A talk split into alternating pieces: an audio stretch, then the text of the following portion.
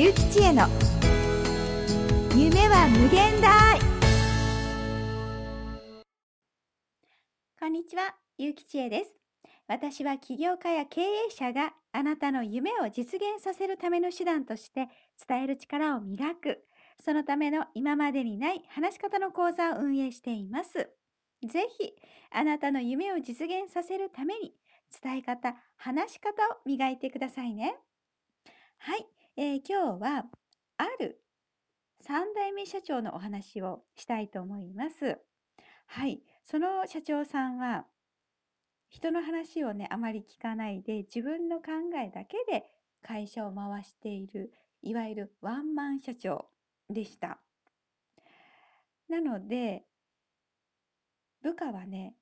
やはり社長の陰口を言いながらいやいや仕事をしているっていう状況なんですね。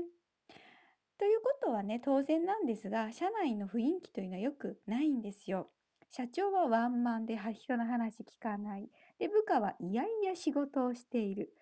ねこれ雰囲気いいわけありませんよね。はい。なんですがここでこの社長さんがね今までこう人の話を聞かずに命令することだけだったんですけれどもその命令するということをやめて部下の話社員の話に耳を傾けて社員の意見をね聞くようにしたんですね。でその意見を今までは違うことはねもう即反対だった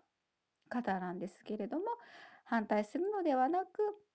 社員の意見を尊重して承認をするそしてそれを承認した上でいやでも自分の考えはこうなんだっていうことを述べるというふうにしましたら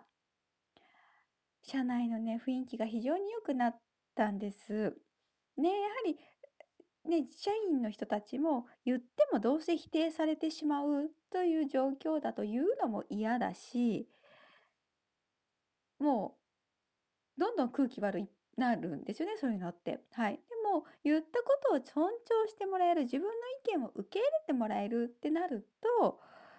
みんなあじゃあもっといろいろこういうことを伝えてみようってね自発的にいろいろやるようになるわけです。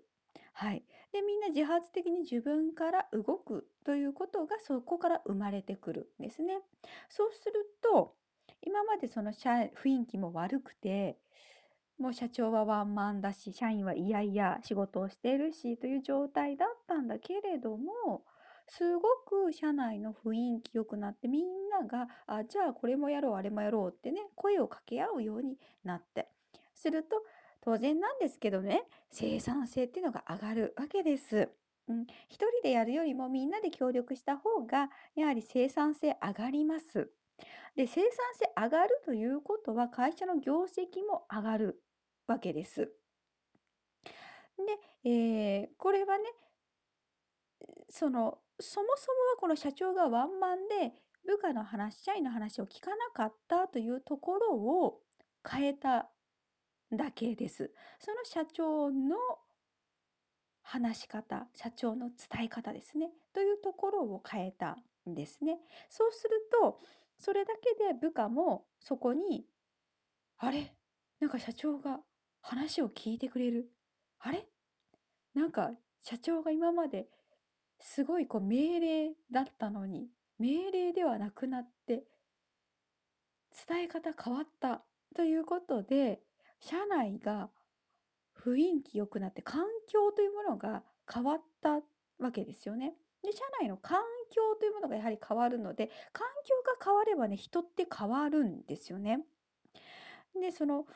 前の環境の時というのは社長がワンマンで命令ばっかりするという中つまり抑圧された中にいますね社員が。そう抑圧された中にいると人というのは自分の意見を言わなくなる声も大きい声出さなくなるはっきり話さなくなるということがどうしても起こってきます。でそれはそのまま心にも影響するし行動にも影響します。なのでその前のワンマン社長さんの社員、社内というのは抑圧された環境の中に社員たちがいるという状態だったので、当然お仕事っぷりっていうのもね、落ちてくんですよ。うん、なので生産性が悪いということなんですね。はい。でもそこの環境が変わったことによって抑圧されていたものがなくなりみんなが意見を言い合うことができるようになってき生きとするそうすると仕事っぷりが上がるつまり生産性も上がるということですね。はい。なのでその社長の話し方や伝え方っていうところを変えるだけで社内の環境が変わって生産性も上がってとっても働きやすい場所に変わっていったということなんです。で当然ね業績上がると会社の業績が上がるとですよやはりねお給料も上がったりとかボーナスが出たりするわけです。はい。なのでどんどんいいことが舞い込んでくるということになるんですね。はい。そうすることによって社長もすごくハッピーになったのはもちろんなんですが社員の人たちもすごくハッピーになったわけです。お給料は上がるしボーナス出るしということで人生がどんどんいい方向に進んでいったというある、えー、3代目社長さんの話し方を変えたことによって業績が上がって人生も変わっていったよというお話でございます。はい。つまりね、やはり話し方、伝え方というものによって、ものすごく人生は変わるということなんですね。はい。なのでね、あの、ぜひ、それをね、意識して、普段のお仕事の中での話し方、伝え方っていうのをね、気にかけていただければと思います。やはり、命令してもいい結果は生まない。そこではなく、相手の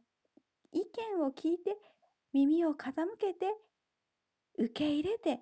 尊重する。その上で自分の思い、自分の意見、考えを述べるということが非常に大事ということです。はい。では今回は以上となります。お聴きいただきありがとうございました。ぜひね、私の配信気に入っていただけましたら、プロフィール欄からフォローとメルマガの登録もお願いします。私はいつもあなたの夢を応援しています。